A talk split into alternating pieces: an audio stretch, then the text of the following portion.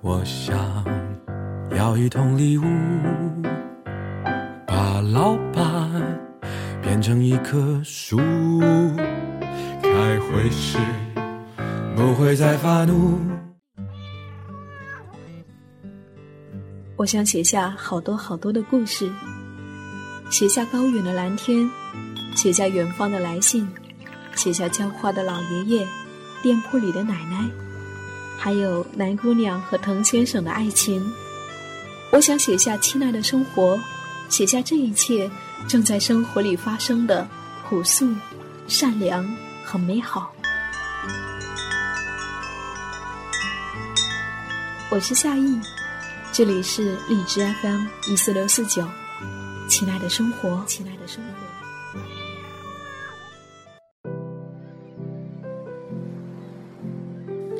十二月走到了中旬，你最近过得还好吗？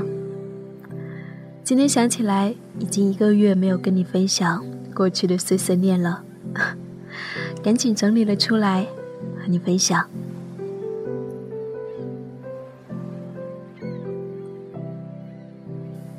十一月十四号，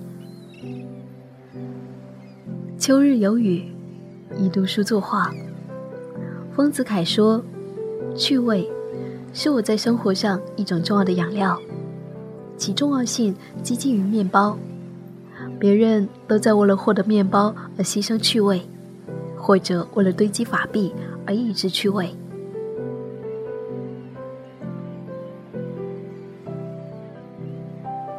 十一月十七号，昨天几杯茶后，收到了父亲的温暖留言，甚是欢喜。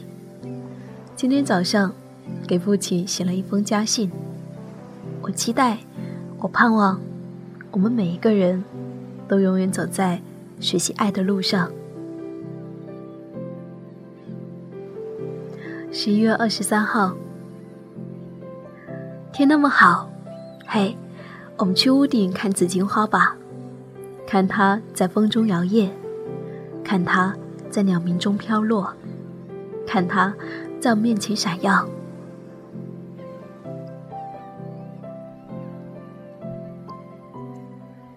十二月八号，今晚和共同喜欢万晓利的无数陌生人，在他的演唱会中度过。在彩色聚光灯和迷雾交织而成的迷幻的氛围中，他的嗓音和高唱时撕扯的面容也显得那么的不真实，似乎他在遥远的地方孤独呼嚎，而台下的我们，也只是在自己的想象中尖叫鼓掌。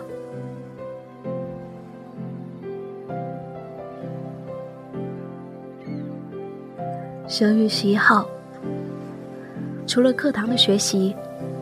舞蹈慢慢延伸到了我的日常，在雾气氤氲的雨林中，在天台的月光下，在窗外透进来的阳光里，我开始享受随时随地自由舞动的愉悦。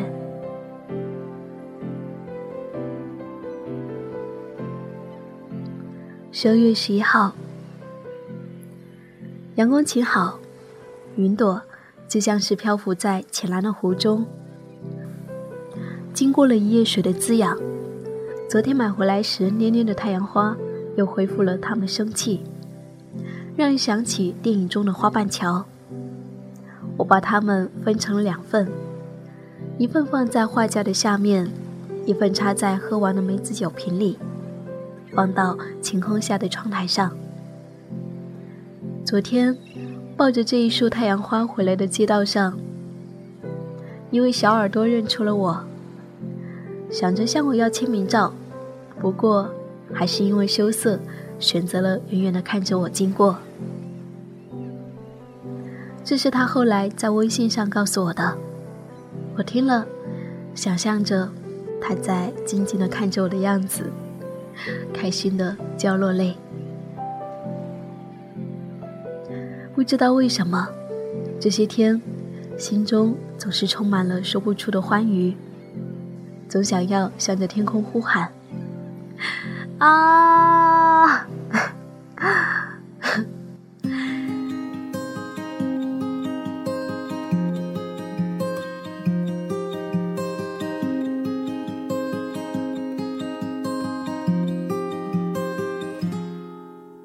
向着。向着明亮那方，向着向着明亮那方，哪怕一片叶子，也要向着日光洒下的方向，向着。我是夏意，感谢我的小日记有你相伴。如果你愿意，生活就是远方。晚安，亲爱的，愿你今夜好梦。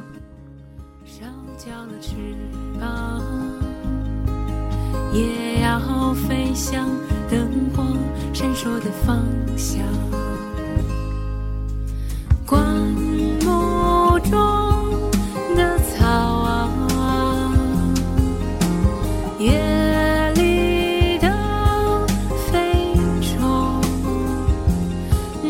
哪